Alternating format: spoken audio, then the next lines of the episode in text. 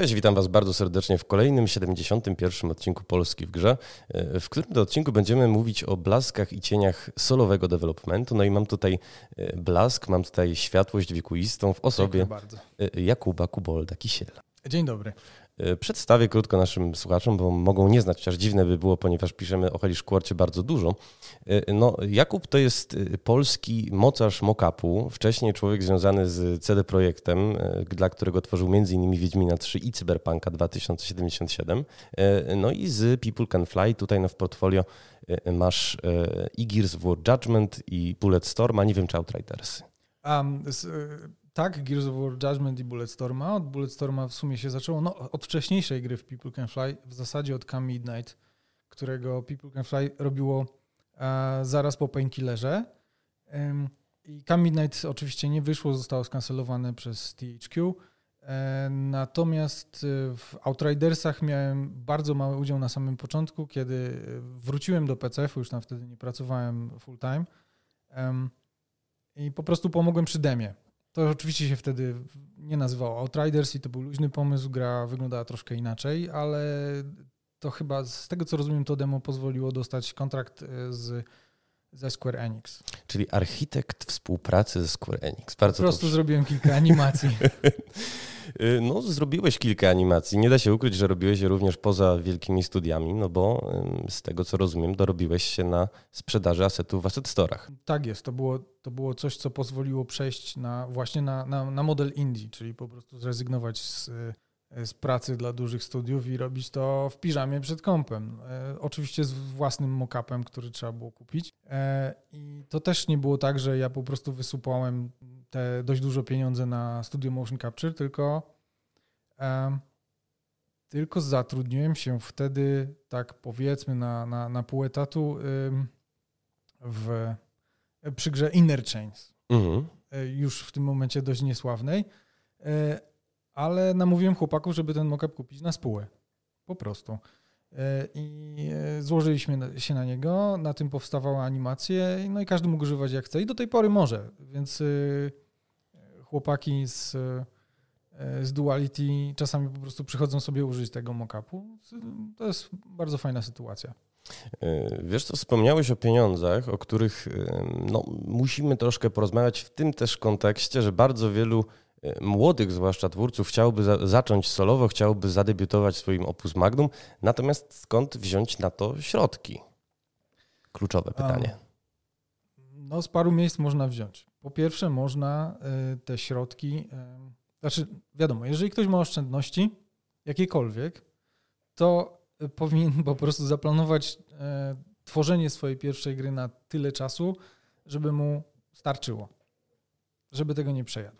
Czyli jeżeli mamy pieniądze, żeby utrzymać się przez trzy miesiące, a potem się skończą, to zaplanujmy sobie pierwszą grę na, na miesiąc.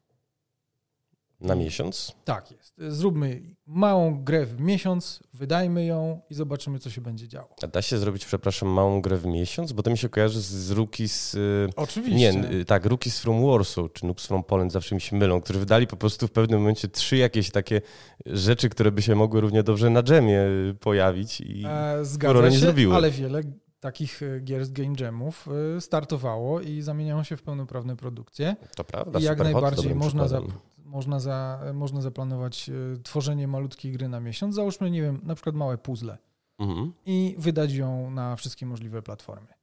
I e, całkiem możliwe, że będziemy już mieli jakiś mały pasywny dochód. Może nie e, na utrzymanie comiesięczne, ale na dwie skrzynki piwa może starczy co miesiąc dochodu z takiej gry.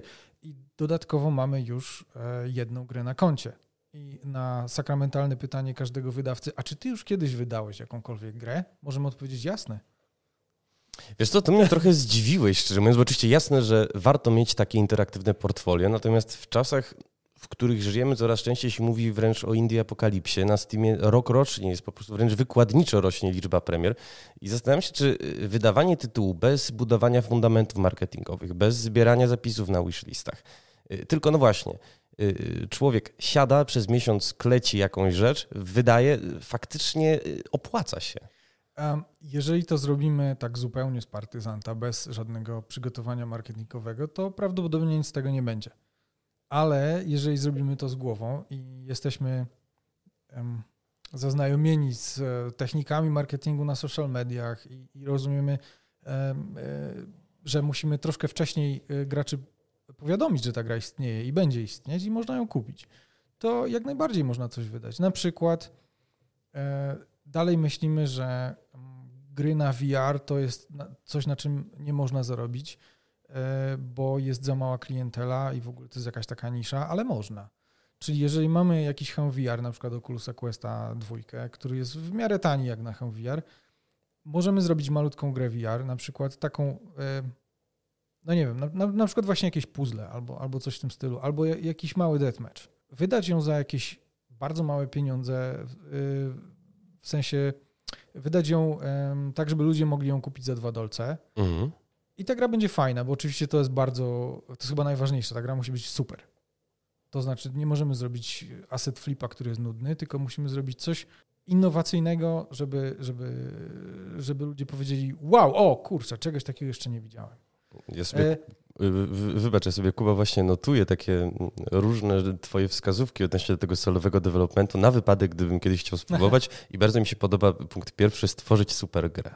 E, tak, to jest, to jest niestety bardzo ważne, bo jeżeli po prostu weźmiemy na, na temat jakąś yy, grę popularną i próbujemy zrobić klona tylko w wersji indie, czyli w zasadzie gorszego i nic nie dodamy, no to faktycznie może nam się to wszystko nie udać ale jeżeli zrobimy coś, jeżeli po prostu mamy dobry pomysł, mhm. czyli na przykład weźmiemy jakąś normalną grę i zrobimy jej wersję VR, która um, ulepsza grę w, w jakikolwiek sposób y, i damy sobie na to miesiąc i po prostu wydamy ją nawet w early access, to już możemy zacząć po prostu, y, to znaczy w najgorszym wypadku stracimy miesiąc, y, jeżeli chodzi o zarabianie pieniędzy, ale zyskamy mnóstwo doświadczenia, bo zrobiliśmy grę od początku do końca, wydaliśmy, już wiemy, co się z tym je.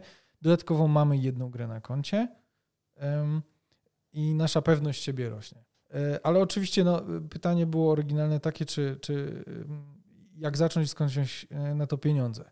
No to to jest, to, to, to nie jest tak naprawdę odpowiedź na to pytanie, bo zakładamy, że te pieniądze już mamy i po prostu mierzymy siły na, na zamiary.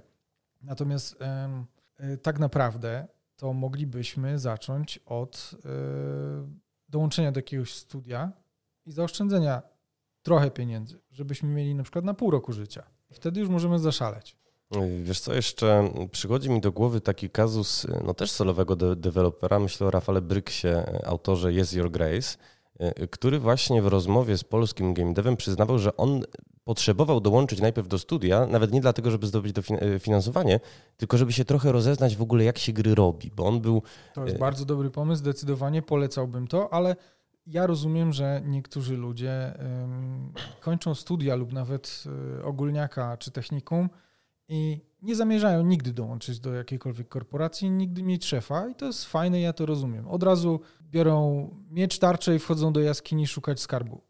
E, a zamiast dołączać do armii i najpierw bujać się z armią przez 6 lat, żeby tam się dorobić jakiegoś grosza. E, a po, powiedz mi w takim razie, czy y, rozsądniejszym wyjściem nie byłoby zamiast wyprawienie się solowo szukać skarbu, może na przykład pójście do Smoka, który mógłby tego skarbu użyczyć. Myślę tutaj o Krzysztofie Kostowskim, do którego przecież deweloperzy się zgłaszają. Bardzo często są to małe, jedno, jak Mister Ciastku, tak. czy dwu, czy trzyosobowe zespoły. To jest oczywiście, to jest y, jakby trzeci sposób na zdobycie jakichś funduszy, czyli po prostu publisher lub inwestor. Można by się kłócić, że już wtedy nie jesteśmy indie, bo już nie jesteśmy niezależni, tylko mamy już kogoś nad sobą, kto nam mówi: OK, kiedy, kiedy, kiedy, kiedy. E, pracujesz, robisz, kiedy. E, I to już jest dla niektórych ludzi, e, przynajmniej dla tych co bardziej zbuntowanych indyków, to jest już koszmar i oni właśnie tego nie chcą. Natomiast tak, jeżeli mamy dobry pomysł, to inwestor nam może dać pieniądze na, na na rozruch, na działanie? Znaczy, no w ogóle po prostu może nam dać pieniądze, żebyśmy zrobili tą grę. E, aczkolwiek najprawdopodobniej będzie chciał zrobić rekup, czyli mhm. po prostu jeżeli już gra wyjdzie i my ją wydamy, to nie my wrzucamy grę na Steama, tylko on wrzuca grę na Steama i my zobaczymy pierwsze pieniążki dopiero jak jemu się to wszystko zwróci, wszystko co zainwestował. Oczywiście to się, różne są e, opcje, niektórzy biorą 70%, niektórzy biorą wszystko, e, a później pewnie jest jakiś podział przez następne lata, na przykład przez 7 lat taki inwestor bierze 50% lub 80, lub zależy ile sam włożył i, i jak uważa, że, że, e, że należy się pieniędzmi podzielić. Czyli jest szansa, że zrobimy grę. Jeżeli, nie, jeżeli ta gra, nasza gra indie, którą sami zrobiliśmy, a inwestor nam za to płacił, nie jest wielkim hitem, to możliwe, że po prostu skończą nam się pieniądze na życie po wydaniu gry. I trzeba będzie bardzo szybko robić następne demo i szukać następnego inwestora lub przekonać tego samego, żeby jeszcze raz nam dał pieniądze. I tak naprawdę nie jesteśmy już indie, tylko to jest taki model zwykłego studia AAA, który szuka wydawców i, i, i tak robi. Czyli, żeby być takim prawdziwym indykiem, e, no to trzeba by zgodnie z definicją robić to za własną kasę, a potem zbierać cały skarb dla siebie. I to jest powiedz mi powód, bo mm, dla, dla którego ty odrzuciłeś oferty wydawnicze, bo nie jest tajemnicą, że Hellish Quart po pierwsze wiadomo było, że będzie sukcesem, bo już od samego początku generował duże medialne zainteresowanie, ale nie jest też tajemnicą, że się do ciebie zgłaszali wydawcy. E, ja się zgłaszałem do wydawców na początku mhm. z pierwszym projektem, ale um, to był proces. To nie jest tak, że ja od początku wszystko wiedziałem, ponieważ robiłem to pierwszy raz, e, jeżeli chodzi o wydawców. Ja oczywiście widziałem, widziałem jak to działa w, e, w People Can Fly, widziałem jak to działa w CD Projekcie, no i oczywiście jestem bardzo obczytany z tych wszystkich historii z Gamasutry i z Reddita. Ludzie dzielą się bardzo często swoimi przygodami, mhm. a także liczbami. Bardzo polecam, bo to daje dużo do myślenia. I po prostu ja się zgłaszałem na początku do wydawców, ale nie do końca podobały mi się te, y, te deale, które, które miały być zawarte i nie bardzo mogłem, nie bardzo mogłem się znaleźć w tej sytuacji, że ok, to teraz ja wchodzę w spółkę z wydawcą, zakładamy ją razem, on ma 80% udziałów, czyli kontroluje w zasadzie, co ja robię. Ja mogę oczywiście ze spółki odejść, ale moja gra zostaje w spółce, e, więc generalnie przestaje być indie i mhm. zaczynam być de facto zaczynam być pracownikiem.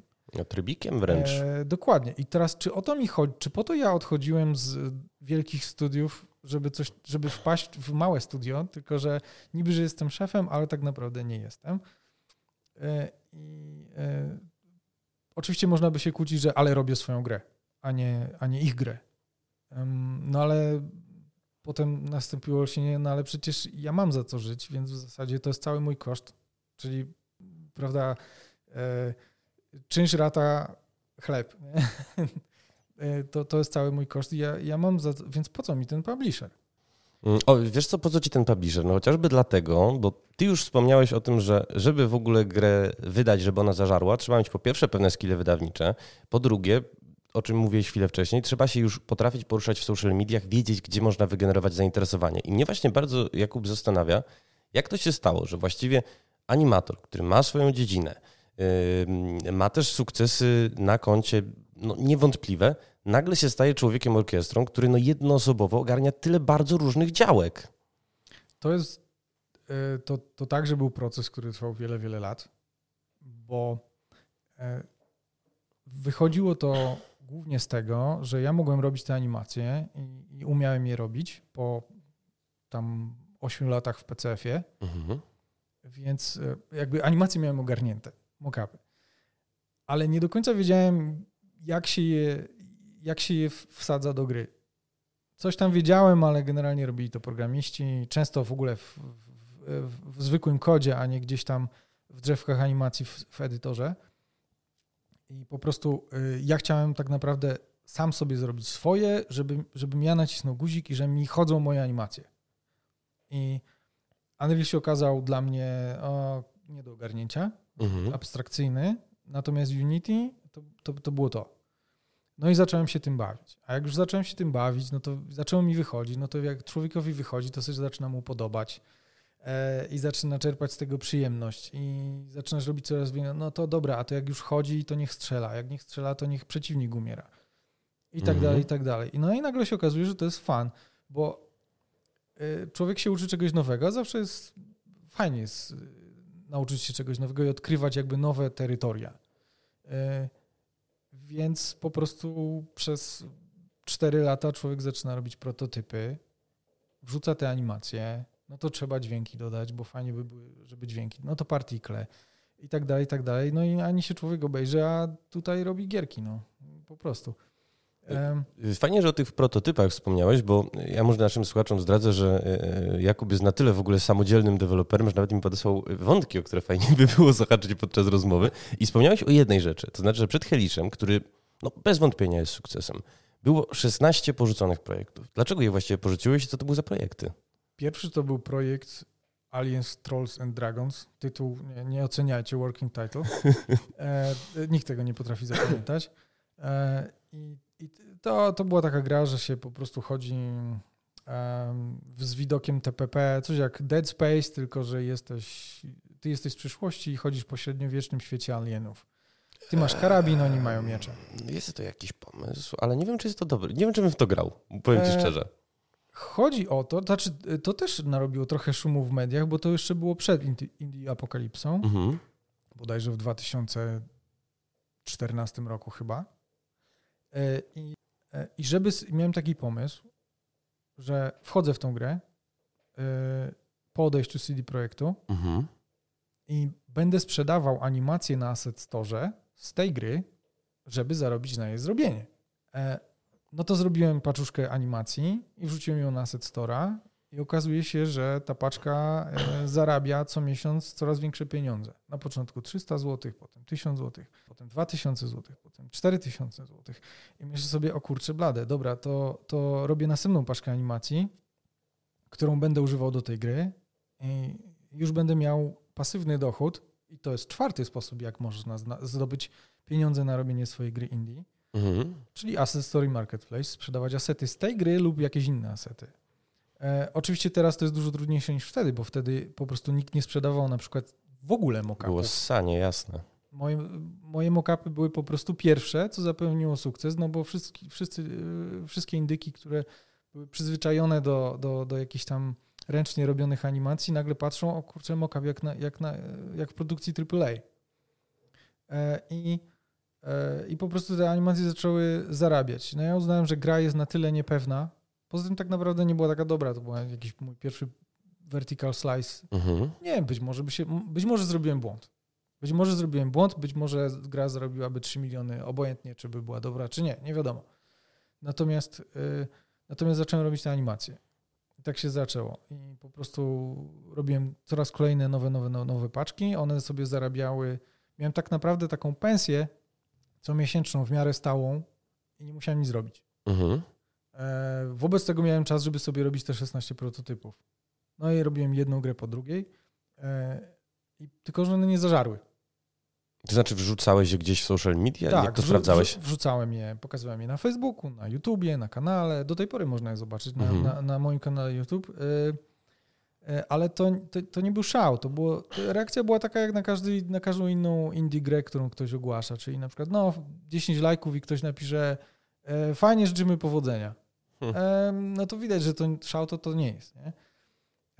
Kolejną y, była jeszcze trzecia gra, która zażarła, tak mi się wydaje, i to był Spellfighter VR.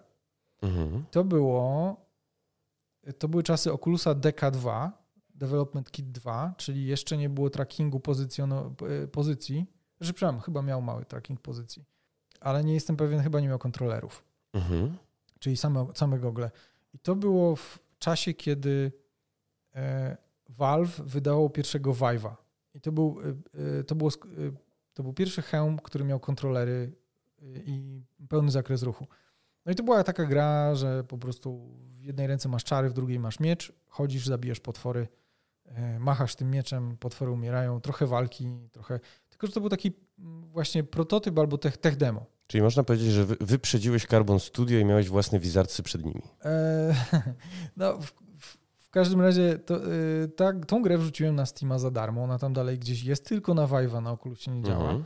Yy, ale dwa dni później zagrał w nią Node na YouTubie i półtora miliona obejrzeń. I jeszcze mnóstwo, mnóstwo, mnóstwo innych ludzi, więc ona zażarła. I być może, jakbym kontynuował rozwój tej gry i zmienił na jakieś fizyczne zderzanie miecza, a nie tylko po prostu machanie w powietrzu, to może by coś z tego było ale ja uważałem, że jako, że Vive dopiero zaczął się jakby wyszedł. Mhm. Gra, ta gra wyszła zanim wyszedł Vive, tydzień wcześniej. To uznałem, że po prostu niemożliwe, żebym ja na to zarobił, na, na zarobił na życie. E, więc porzuciłem to i uznałem, że dobra, to robię coś innego. Potem próbowałem jeszcze kilka innych prototypów. E, no i dopiero teraz, jak zrobiłem em, prototyp e, Hellish Quart, Mhm. wrzuciłem em, filmik. Nazwałem go trailer, ale to był tak naprawdę po prostu parę, parę ujęć z, z podstawowej takiej demo walki. E, no to po prostu momentalnie poszło w wir. Zażarło strasznie. To było, to było d- 2,3 tysiąca share'ów, 20 tysięcy lajków. Następnego dnia artykuł na Poligonie, na e, Rock Paper Shotgun. polskim GameDevie.pl, na największych portalach, tak. Y, d- Tak, na, na, wszystkich, na wszystkich portalach y, polskich chyba. Y, I od razu zaczęli się zgłaszać wydawcy. Po Mhm. prostu od razu. Zaczęli się y, zgłaszać youtuberzy, że oni by chcieli klucz. Y, Całe środowisko dawnych sztuk walki, czyli wszyscy, wszystkich ludzi, którzy walczą na miecze, y, youtuberzy od nich pisali do mnie, że, że, że, że, że super. No wiedziałem, że to jest to. Mhm. I to, to po prostu bezapelacyjny znak, że dobra, w to wchodzimy. No nie? E, Dodatkowo e, bardzo pomógł fakt, że e, Bushido Blade, taka sławna gra, później Kengo, robiona chyba przez tą samą firmę lub przez tych samych ludzi, nie pamiętam. Ostatnie Kengo, czyli Kengo Trójka, było wydane w dw- w 2004 roku. Do Mhm. tej pory nul, zero posłucha. I wszyscy wyłapują. Powiem ci, że jak czytałem y, komentarze na Steamie, pierwsze gry są recenzje... bardzo podobne. Tak, oczywiście. Jak- Na, na, jak, sobie, jak sobie teraz zobaczyć Kengo, to to jest w zasadzie Hellish Quart, tylko po prostu stare. E, Stare i bez tej fizyki zderzanych mieczy, nie? E, Mhm. Pewnie komputery, może i by były, ale komputery były za słabe. Natomiast e, natomiast no to, to po prostu ta, ta nisza była totalnie niezaspokojona i też to pomogło, bo, bo mnóstwo ludzi, którzy nawet nie interesują się mieczami e, czy, czy rycerzami, e, pamiętają tą grę z dzieciństwa, więc nostalgia oczywiście bardzo, bardzo dobra. Bardzo dobrze jest zrobić taką grę, która odwołuje się do dzieciństwa e, i wtedy ludzie są zainteresowani. Także to, to już wiedziałem, że tu mogę śmiało i w ciemno po prostu robić to i nie martwić się, że, że nie wiem, że stracę dwa lata życia czy zarobków, czy, czy czegoś takiego. Ale z drugiej strony też muszę zaznaczyć, że i gdybym nawet stracił i ta gra by nie zarobiła niczego, to, to wszystko by było ok. Ponieważ ten Asset Store i Marketplace daje poduszkę finansową. Wiesz, to też nie jest chyba droga dla każdego, bo nie wyobrażam sobie, żeby, nie wiem, e, koncept artysta, e, który chce sobie, nie wiem, stworzyć... Chociaż nie, no dobra, to może zły, zły przykład. Prawda? Bo jeżeli jesteś indie, to nie może być koncept artystą tylko. Musisz po prostu wszystko umieć. No i wszystkim się interesować i e, to ja na przykład ja nie umiem rysować, ale Mhm. oczywiście na to jest bardzo prosty. Albo nie mieć rysunków w grze, albo zatrudnić kogoś, kto umie i zapłacić mu za te rysunki.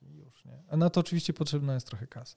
E, Nawiasem mówiąc, e, zanim jeszcze przejdziemy mm, dalej, to chciałem się ciebie zapytać, jak sądzisz, na ile ci pomogła moda na średniowiecze? Bo ja obserwując i polski, i europejski, i światowy game dev, dostrzegam coraz więcej tytułów, które faktycznie taką właśnie no, mroczniejszą, czy może po prostu mniej pstrokatą wizją tego średniowiecza, rzeczywiście robią sobie zasięgi. Myślę tutaj nie tylko o Kingdom Come, ale też o y, Manor Lordsach, przecież od też solisty Grzegorza Stycznia, które no błyskawicznie w ogóle szturmem zdobyły sieć, też masa polubień, masa y, szerów, masa y, ludzi zgłaszających się do, do, do Grześka po, po builda.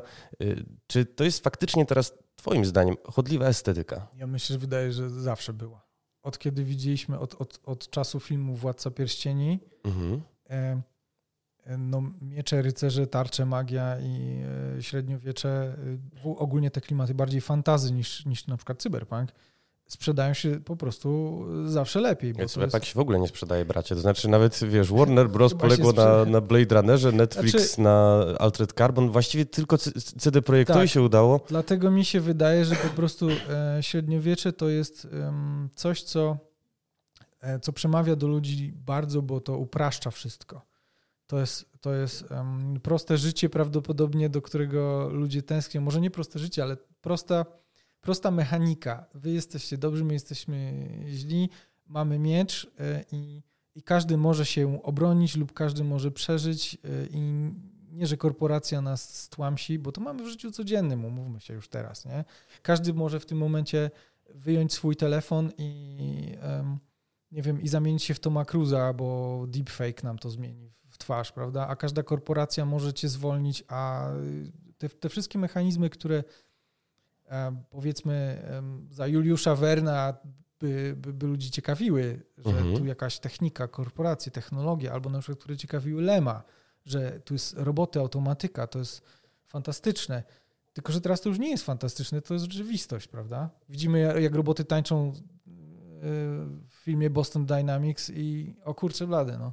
Teraz Abba y, ogłosiła, Prawda? że w ogóle słyszałeś o tym, że będą robić koncert, na którym nie będą fizycznie obecni. Widziałem ich w, w kostiumach mock-up. Tak, dzisiaj rozmawiamy, akurat może dopowiem w, w, w tak. piątek i się bardzo dużo w temacie Abby no, dzieje. Także, także jeżeli chodzi o średniowiecze, to mi się wydaje, że to właśnie jest, y, ten temat się sprzedaje, natomiast pomogła y, zdecydowanie moda na niekoniecznie średniowiecze, a wzrastająca moda na dawne europejskie sztuki walki. Po prostu mhm. ludzie się ludzie się ubierają w protektory i walczą mieczami i rekonstruują sztuki walki mieczem czy szablą z, z traktatów y, gdzieś tam znalezionych lub z opisów, jak w przypadku polskiej szabli. I to jest dość duże środowisko i ono coraz bardziej rośnie. E, I po prostu ta gra jest dla nich. No. Y, y, widziałem zresztą znanego nam obu chyba Antka Olbrychskiego, który się u ciebie udzielał mokapowo dość mocno. Super i mam nadzieję zatrudnić jeszcze więcej e, jakby sław e, szermierczych e, do gry. No ale wiadomo, że jak jestem sam, to po prostu robię to w swoim tempie i szybciej nie mogę, bo jestem jeden. No i jesteś jeden, Wobec natomiast tego... pomocną dłoń ci coraz więcej ludzi podaje. No i właśnie Antek Olbrychski Antkiem Olbrychskim, ale się chciałem zapytać, jak zatrudnić sobie do gry Jacka Komudę?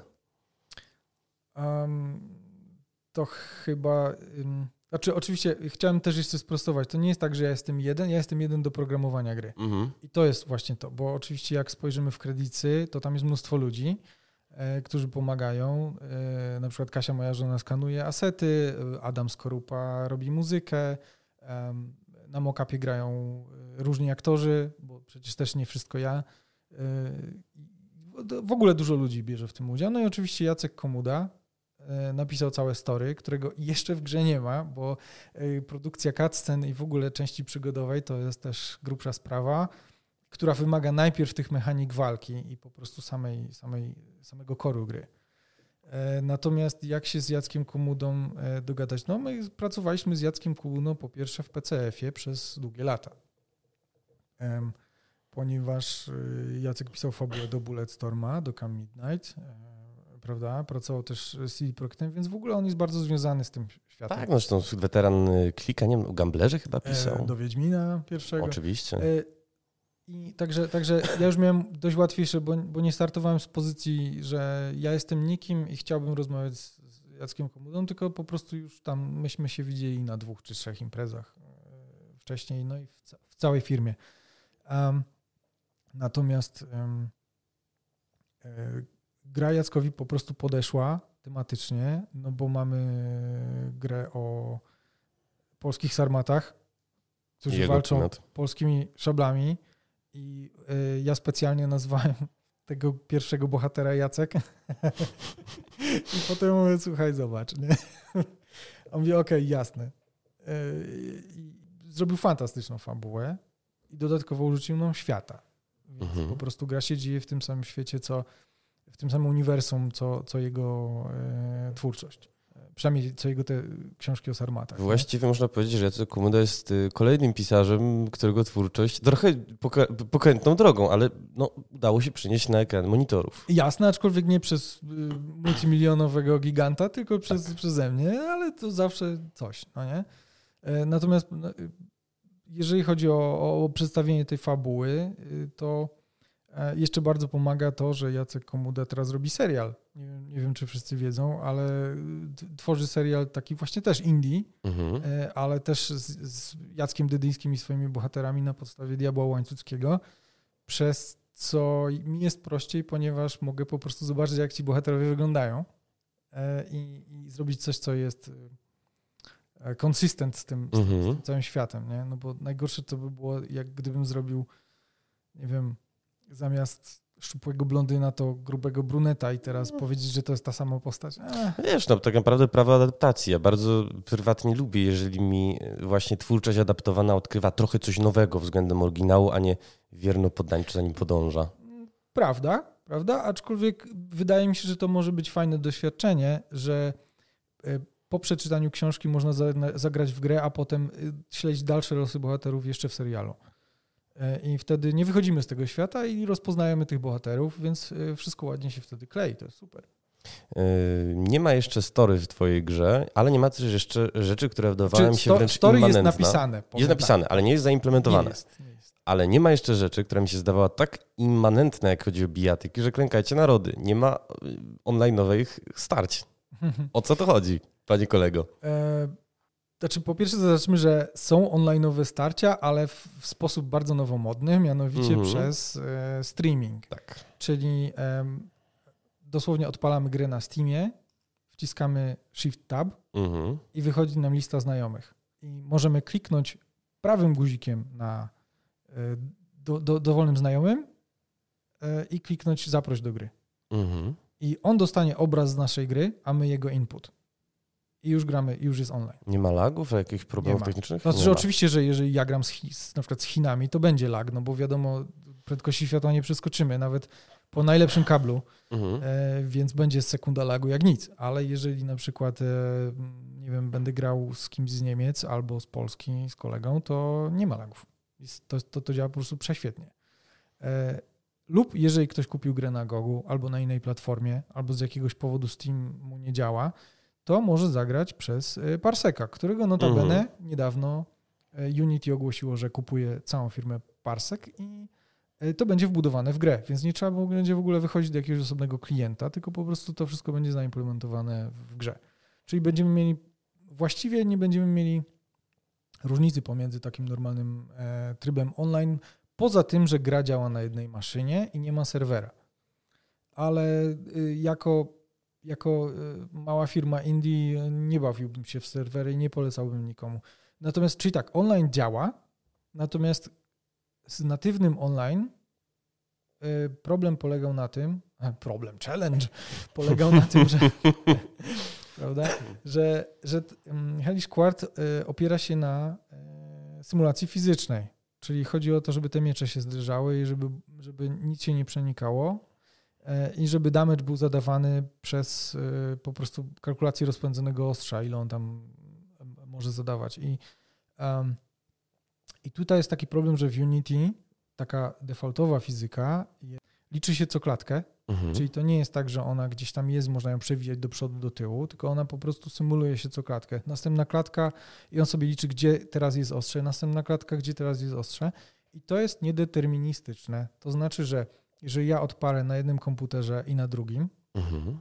e, dwa, dwie gry i dokładnie w tym samym czasie nacisnę e, pięć razy, mm, nie wiem, e, cios numer jeden, to całkiem możliwe, że będę miał inny efekt na jednym, inny na drugim komputerze. I chodzi o to, że w tym momencie te gry nie da się ich za bardzo synchronizować. Jeżeli, jeżeli mamy, dlatego teraz na przykład jak sobie zobaczymy gry Y, które są oparte na symulacji fizyki, to one bardzo rzadko mają online, a jak mają, to zazwyczaj są y, takie, że ta symulacja fizyki nie, y, nie wpływa za bardzo na, na wynik gry. Mhm. Czyli powiedzmy, załóżmy Call of Duty, zabije drugiego przeciwnika i on upada na ragdolu. I u mnie ten ragdoll się inaczej zasymuluje niż u kolegi. Ale co z tego, skoro liczy się tylko, że on, prawda? Ozdobnik. Dokładnie, nie? I w tym momencie faktycznie jest symulacja fizyki e, na obu kompach, ale to nie ma znaczenia, jeżeli ja zobaczę coś innego niż kolega, on nawet nie będzie tego wiedział, nie? Poza tym, e, poza tym, jeżeli gra działa tylko na jednym komputerze, no to wiadomo, nie, nie ma żadnej desynchronizacji, bo my dostajemy obraz i to po prostu na razie dobrze działa. Oczywiście ja rozumiem, że to nie jest idealne, i że pewnie gra by się dużo lepiej sprzedała, gdyby to był online i taki po prostu natywny, chociaż też nie wiem. Natomiast po prostu na chwilę obecną nie mam pojęcia, jak coś takiego zaimplementować w takiej fizycznej symulacji. Mhm. E, I żeby to zrobić, musiałbym najpierw tak naprawdę skończyć grę, a potem przekazać całą grę już gotową do jakiejś firmy, która by mogła to rozkminić i pewnie tak zrobimy. E, natomiast, y, natomiast w tym momencie jedynym sposobem to by było po prostu wejść w spółkę z jakąś firmą robiącą to online i w ogóle, ale wszystko się komplikuje i tak jak ja mówię, jakby nie, nie o to mi chodzi w byciu Indim, mhm. żeby się teraz łączyć w wielką korporację i zapraszać 300 innych osób, które będą modyfikować y, grę i dochodzi cała ta. No bo bycie Indie jest, indie jest bardzo, bardzo proste, jeżeli chodzi o robienie. Po prostu wstajesz rano, robisz sobie grę, a jak jest, jak masz coś do wrzucenia, to klikasz upload i wszyscy się cieszą. I to jest wszystko. Potem dostajesz, e, potem jedyne co, to jedyna formalność, to musisz się z urzędem skarbowym rozliczyć z tego, co zarobiłeś. E, no nie, ale nie ma całej tej warstwy korporacyjnej, tych wszystkich podziałów, tych wszystkich e, przepychanek, polityk, polityk mhm. dokładnie, kto co, umów, myślenia o tego, że to w ogóle jest po prostu z głowy, nie istnieje. To jest naj, najprostsze, co można zrobić. Czyli nie uskutecznia się gry o tron znanej z no ze studia pewnego, w którym pracowałeś, bo tak byli pracownicy, często się powołują na ten przykład, albo House of Cards. W każdym, w każdym wielkim studiu chyba są takie gierki. Oczywiście jak dołączamy do niego, to przez pierwsze parę lat i w ogóle ich nie widzimy. E, to, to trzeba dopiero wspiąć się po drabinie e, korporacyjnej, e, osiągnąć jakieś, jakieś wyższe miejsca i wziąć w wyścigu szczurów udział, żeby wiedzieć, że dlaczego dlaczego na przykład on został lidem, a nie ty i, i tak dalej, ale to wymaga, wszystko, wymaga czasu, bo pierwsze parę lat w korporacji, kiedy po prostu robisz swoje, to są cudowne i w ogóle nie rozumiesz, jakie gierki, nie ma żadnych gierek, nie? Siedzę, robię Znaczy fajne... są gierki, robisz gierki, robisz gierki. nie uczestniczysz w gierkach. Nie ma żadnych politycznych gierek, no. Tak, tak się wydaje. Dopiero gdzieś tam na wysokim szczeblu zaczyna, no wiadomo, zawsze jak się zbierze kupa ludzi i każdy ma jakąś władzę, albo jakiś dział, to, to się zaczyna. E, Kuba, mam do Ciebie jeszcze mnóstwo pytań, ale nomen omen fizycznie już nie mamy na te pytania czasu. E, bardzo Ci serdecznie dziękuję. Naszym słuchaczom przypomnę, że e, Jakub Kubold-Kisiel był naszym gościem, autor Heliszkwarta. Dziękuję bardzo. Y, który radził Wam, żeby zapewnić sobie finansowanie, y, stworzyć, jak to określił, super grę, wyrzucać prototypy, no i zabezpieczyć się na, na każdym możliwym polu, współpracować z ludźmi, same cenne rady. Dzięki Ci raz jeszcze, Kuba. Super, dziękuję.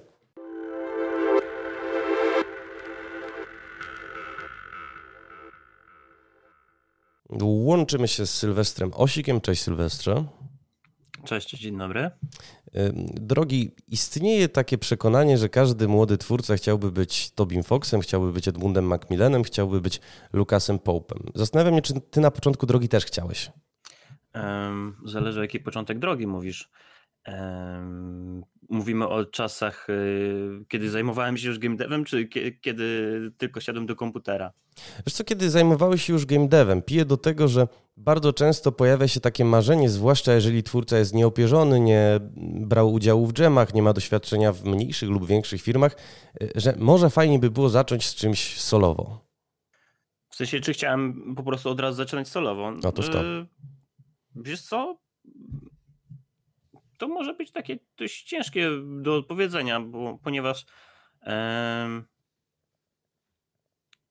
kiedyś zajmowałem się modami i zwykle zbierałem po prostu paru chętnych, którzy chcą e, coś zrobić, nie wiem, robiliśmy wspólne mapy, czy ten, czy ktoś się zajmował czymś innym, jakimiś dźwiękami, próbowaliśmy rozdzielać pracę, bo e, to wszystkie mody, wszystkie te e, mapy, które robiłem po prostu gdzieś ginęły, tra, tra, traciły na tym wszystkim, nie dochodziły do końca, tak? Może parę zostało na e, e, FPS banana, e, zanim jeszcze miało wielki reset, a chyba jeszcze jedną, o ta, jedna jest tam odzyskana. No ale to mm, tutaj był problem zwykle taki, że team się rozpadał, nie? Każdy miał jakieś życie.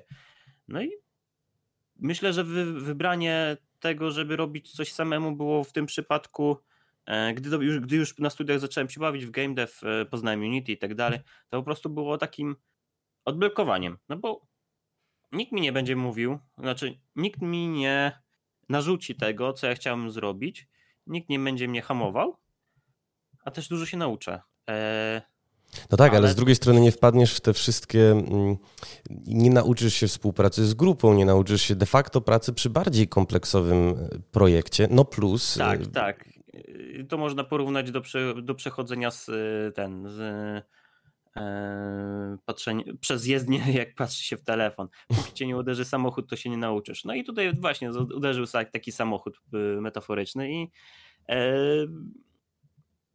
i trzeba było e, właśnie mamy piąty rok na przykład, nie, czekaj, czwarty. Czwarty rok, czy trzeci, de developmentu po godzinach Electrorida. Mojej pierwszej gry aktualnie jedynej wydanej. No i no i okazało co dalej? się, że jednak nie potrafię tak dobrze robić 3D. Mhm. Że w zasadzie tak naprawdę, jeżeli chciałbym na tym zarobić, albo jak, jakkolwiek, cokolwiek z tego wyciągnąć, odzyskać ten, można odzyskać czas. No nie, nie można powiedzieć, że odzyskać czas, ale cokol, cokolwiek z tego yy, dalej ciągnąć, tak żeby mieć większe chęci. No bo wiadomo, że jeżeli człowiek będzie na, na czymś zarabiał, to będzie chciał to robić, tak?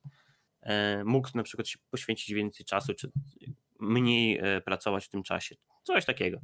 No I okazało się, że no, potrzebuję grafików. Zaodezwałem się do znajomych, z którymi e, pracowałem na dżemie. Wcześniej też na dżemie, na dżemie współpracowaliśmy, no bo faktycznie na dżemie masz mało czasu i nie zrobisz wszystkiego sam. No, są takie ancymony, które potrafią.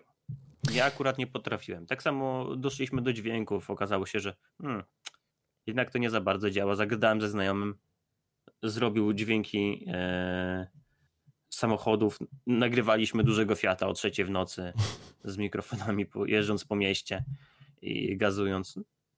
Było śmiesznie.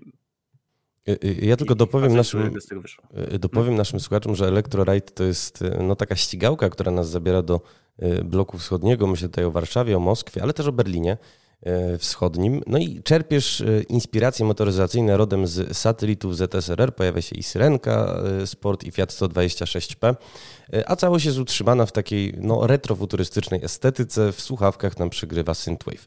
Zastanawiam mnie, bo powiedziałeś, że 4-5 lat pracowałeś nad buildem samodzielnie. Jak to właściwie wyglądało i na którym etapie wkroczyli wydawcy? No bo to powiedzmy, że Electrorida wydał duet Forest Light Games i Playway. Jak to wyglądało? No, wracasz po 8 godzinach z. Na początku robiłem w korporacjach mm, jako tester junior, a potem e, potem e, już dostałem się do ten, do, do pierwszej pracy w game devie. No i wracasz po godzinach, siadasz, albo na przykład w pociągu, bo akurat pierwsza praca w game była w Warszawie, więc na weekendy wracając najczęściej w pociągu albo właśnie na stację się siadało i herbatka, piwko. Robisz po nocy. Jedziemy tak. dalej, nomen omen, tak nawiązując trochę do tematyki gry. E, e, dobra, no ale powiedz mi w takim razie, bo mówisz, że szukałeś później ludzi po dżemach, którzy by ci mogli pomóc z tymi elementami e, gry, które no, nastręczały ci pewnych trudności. Natomiast na jakim etapie wkroczyli wydawcy i co oni wnieśli do projektu? Wydawcy wkroczyli chyba rok przed, czy, czy niecałe półtora, może dwa przed wydaniem.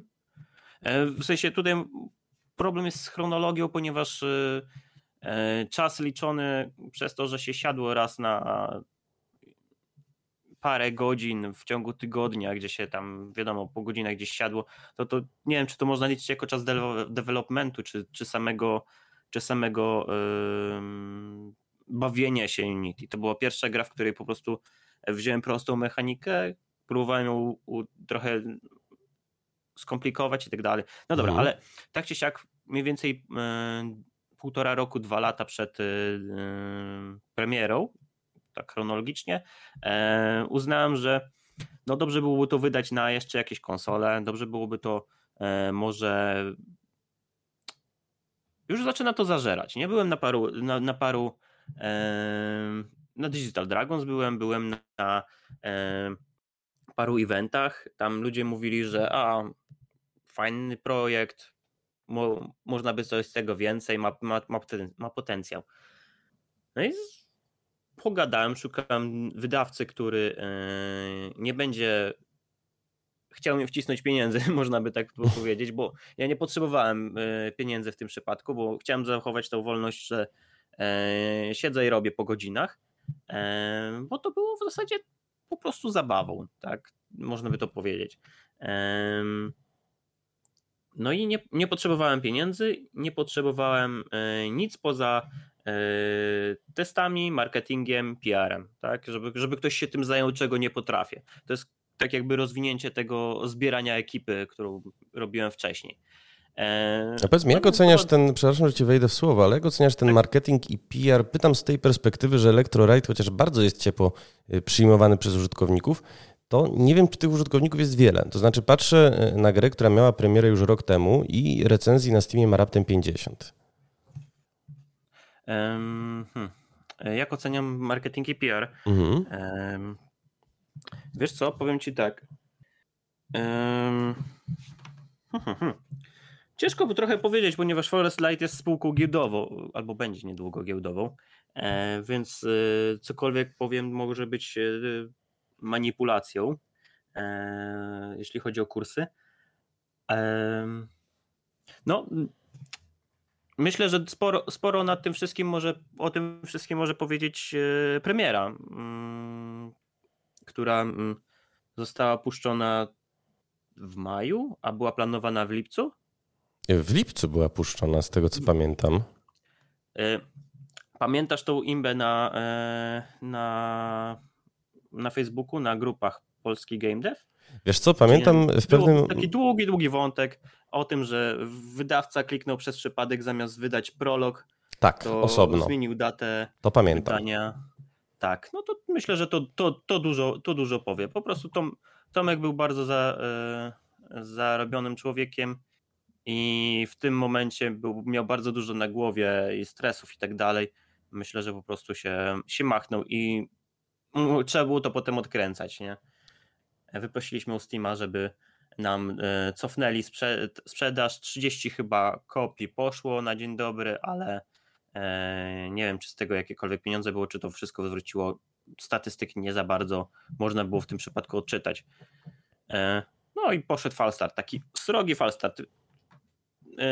Wtedy akurat mieliśmy wrzucone chyba jakieś tam ledwo grywalne ledwo grywalny build sprzed paru miesięcy. Więc no jeszcze śmieszniej było. A co, co, co lepsze, ten build potem trafił na torenty i yy, gra zyskiwała yy, złą sławę przez torenty, bo na torrentach była darmowa wersja, no. W, tak, wolałbyś, żeby na torenty trafiła, rozumiem, ta wersja yy, dopieszczona. Chociaż no, oczywiście jest to paradoksalne.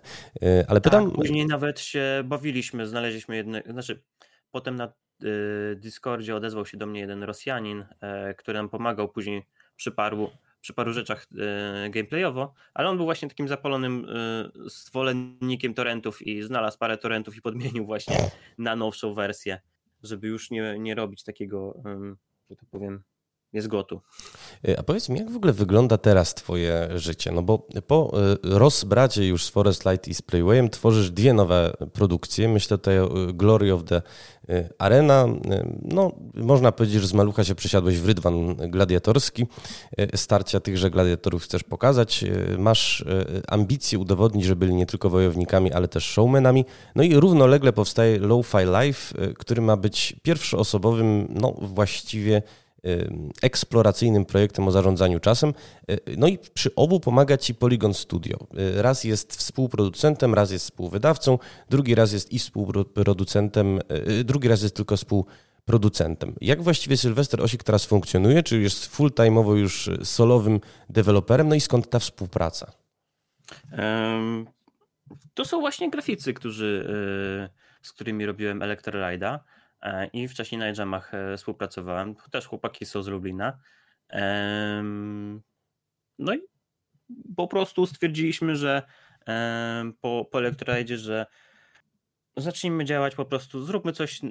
Lofi przede wszystkim jest takim projektem na chillu, nie? To jest gra o wstawaniu z łóżka tak naprawdę i wychodzeniu do pracy.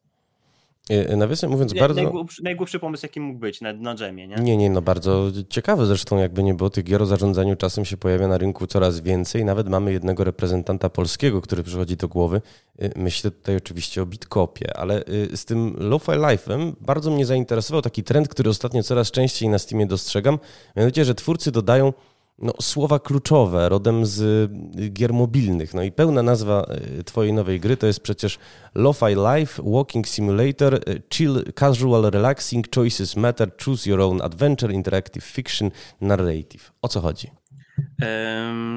To jest jeden haks, który um, ostatnio znajomy znalazł na Steamie i e, nawet wysłał do Steama te, te zgłoszenie jako bug, jako bug i po prostu pochwalił się tym, że ej, weź, weź to spróbuj, nie? Póki, póki jeszcze Steam tego nie, za, nie zabanował. Tak naprawdę yy, spróbowaliśmy, jest większy ruch. I tylko, mhm. tylko tyle. To jest ta, ta sama strategia, co, co, co ten, co na, yy, na mobilkach. Tak, no tak, ta tak. gra nie, nie celuje w to, żeby się sprzedać bardzo dobrze. To jest po prostu taki bardzo. Na, nawet mamy w trailerze, że jeżeli chcesz, to sobie tam dodaj do wishlisty, nie? Nie, mhm. nie, nie ciśniemy. My, my nie ciśniemy, nas nie cisną.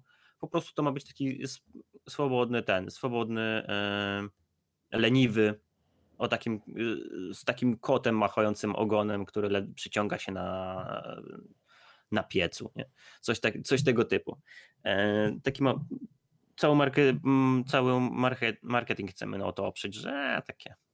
Mm, czyli bierzecie e, de facto i tworzycie wariacje trochę na temat bergmanowskiego slow cinema. E, winszuję, gratuluję, zresztą mamy stosowne oklaski. Ale e, zanim jeszcze będziemy sobie gratulować i klepać się po plecach, to ja cię chciałem zapytać, bo trochę jest taki idea fix tej audycji, że chcielibyśmy blaski i cienie odsłonić solowego developmentu i gdybyś mógł, e, bo użyłeś takiego określenia, że nieraz cię uderzył samochód podczas tej solowej produkcji. Czy mógłbyś e, opowiedzieć trosz, troszkę naszym słuchaczom o tym, e, kiedy on w ciebie uderzał, jak uderzał, o co to chodziło? Czekaj, weź powtórz to pytanie, ponieważ co drugie słowo było słychać. O kurczę, no to mamy jakieś problemy na linii, co począć. E, drogi, chciałem zapytać, jakie są e, według Ciebie mm, wady solowego developmentu? Kiedy rzeczywiście natrafiałeś na moment, w którym no, e, zagryzałeś zęby ze złości? E, wady solo developmentu. No jesteś... Jesteś sterem, żeglarzem i okrętem i jeszcze kucharzem na tym statku tak naprawdę to nie jest mój full time, tak? Nie, w sensie ja nie robię tych swoich projektów full time. Ja muszę, muszę pracować. Aktualnie pracuję u e, Pineapple, w Pineapple Works mhm. e, i tam pomagam chłopakom, robię ile, ile, ile się da, ale po prostu po godzinach dalej robię swoje. Czasem gdzieś się przełoży, ale na przykład czasem jest tak, że mamy, nie wiem, wywiad w telewizji no i zobacz, idę, idę na wywiad w telewizji cały dzień, cały dzień nie ma. Tak? Mhm. Co najwyżej sobie siądę wieczorem i coś, coś dorzucę. Mam zły humor, mam, nie wiem, przeziębię się, to wszystko stoi. Nie napiszę do kogoś, nie, nie upomnę się o coś, co mi obiecał, nie wiem, wiesz, faktury trzeba rozliczać. To wszystko jest to wszystko jest w jednym miejscu, tak? Jak jest się jednocześnie dyrektorem, CEO, em, marketerem, chociaż widziałeś kiedy, ile widziałeś e, informacji o Lofi? E, Lofi chcieliśmy zapowiedzieć w czerwcu, wrzuciliśmy chyba trailer, tak w czerwcu? Nie wiem, trzeba by sprawdzić. E, wrzuciliśmy trailer na Facebooka, wrzuciliśmy trailer na YouTube'a i po prostu nie, nie było czasu napisać nawet głupich postów w sobotę, żeby na Screenshot Saturday coś poszło. Po prostu z... jeszcze do tego jestem ojcem, mam półtora roczne dziecko. Gratuluję. E, I jeszcze, wiesz, trzeba dom dokończyć, wyremontować i tak dalej. Jest, do tego mam jeszcze stare auto, nie? Więc też przy nim dłubię e, w wolnym czasie. To wszystko po prostu jest, e, że tak powiem, wynika z siebie i się zazębia. Nie? To tutaj co... masz czas, tam nie masz czasu, tutaj. No i właśnie dlatego, jeżeli jesteś indie deweloperem, który robi sam, no to wszystko jest na twojej głowie. To po co ci taki dodatek właściwie? To znaczy masz stabilne zatrudnienie, stabilne finansowanie, masz y, dziecko, masz y, hobby w postaci starych samochodów. Dlaczego jeszcze rozwijać te twoje, no anglosasi by powiedzieli passion projekty, na których nomen omen nie wiem, y, czy zarabiasz? Nie wiem, czy cię spinają finansowo. Wiesz co, wychodzą mniej więcej, na, na razie wyszło na zero, więc znaczy Electrolyte zarobił, więc Mhm. w sensie tak, dosta- za to mogę sobie kupić yy, gumy kulki na przykład, nie? Albo nie wiem, o ZUS, ZUS mogłem opłacić przez ostatni rok, proszę, super. No to tylko tyle, nie? To jest yy, pasywny, to, to, to, już, to już zostało zrobione, więc nie wiem, czy to warto o tym yy, rozkminiać. A, jeszcze inna rzecz. Z takiego passion projektu, jakim jest Electrolyte, mogę coś zrobić następnego, tak? Zobacz, że to jest piękne uniwersum. O tak, to prawda. To prawda, możesz je tak- y, rozwijać śmiało, no a w dodatku masz, wiesz, żywy, namacalny dowód na to, że ty potrafisz nomen omen dowieść. No, no właśnie, wiesz ile ofert pracy y, się pojawiło po tym, jak się ogłosiło, e, zrobiło tego Electroida, a po tym, jak się Glory, y, Glory of Arena ogłosiło, które, no, trzeba powiedzieć, że będzie jeszcze czekało, ponieważ y, raz, że mało czasu, dwa, że trzeba... Miałeś ostatnio wy, ten... ym, rozmowę z chłopakami, którzy byli combat designerami. Tak. I wiesz, jak dużo się nauczyłem z tej, z tej, z tej rozmowy, w sensie po przesłuchaniu jej. E, okazuje się, że tak naprawdę w, poszliśmy w to na ślepo. Wygląda Mhm. ładnie, jest choreografia jakaś, da się w to grać, ale to jeszcze nie to. Myślę, że ten projekt musi poczekać, poleżeć, dojrzeć, nie wiem, zapuścić korzenie, jak dobre piwo w beczce, żeby trochę poleżało, poleżakowało i może wtedy zacznie się cokolwiek dalej rozwijać. Jest takie ładne powiedzenie, kropla drąży skałę nie siłą, lecz ciągłym spadaniem. O, to by bardzo, bardzo pasowało. No i my potrzebujemy tam takiego wodospadu, e, żeby to zaczęło działać. No, wiesz, tu na razie, y, jakby to powiedzieć, to robi życie kolorowe, tak Mhm. bym to powiedział. E, nie umiem nagrywać na YouTube'a, nie umiem, nie mam, nie mam pięknego głosu radiowego, żeby e, zająć się speakerką, czy chociażby voice actingiem. Em, Ale mogę, tak, się, mogę się wyrazić jakoś, tak? E, życzę Ci w takim razie, drogi, żebyś jak najczęściej miał okazję się wyrażać, czy solowo, czy w zespole. Drugorzędna kwestia. No i tego właśnie kolorowego, a może też słodkiego, miłego życia. Przypomnę, że moim i Państwa gościem był dzisiaj Sylwester Osik, solista. Dziękuję. Dzięki śliczne.